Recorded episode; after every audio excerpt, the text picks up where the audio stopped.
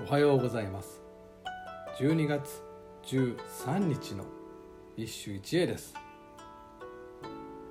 赤穂義士伝より宝井企画大高言語年の瀬や水の流れと人の身は明日またるその宝船。年の瀬や水の流れと人の身は明日またるるその宝船。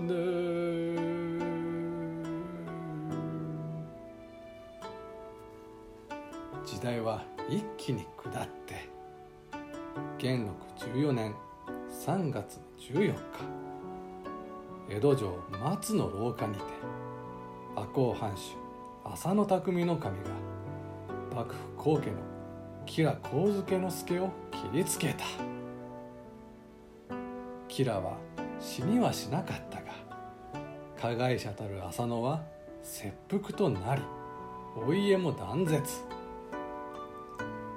そもそも吉良の嫌がらせに耐えかねた。浅野の行動であったのだが当の吉良は全くお咎めがなかった。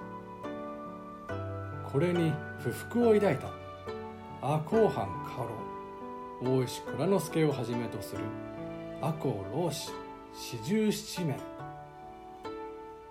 翌年元禄15年12月14日に吉良邸へ討ち入り。見事その首を打ち上げた。世に言う赤穂事件である。さて今日の歌は赤穂義士伝より討ち入りの前日四十七士の一人大高言語と宝井企画による連句である。企画と言語は俳句の友。浪人になって以来雪の両国橋で身をやつした言語を見つけ企画がホックを呼びかける。言語がそれに付け返すというくだりだ。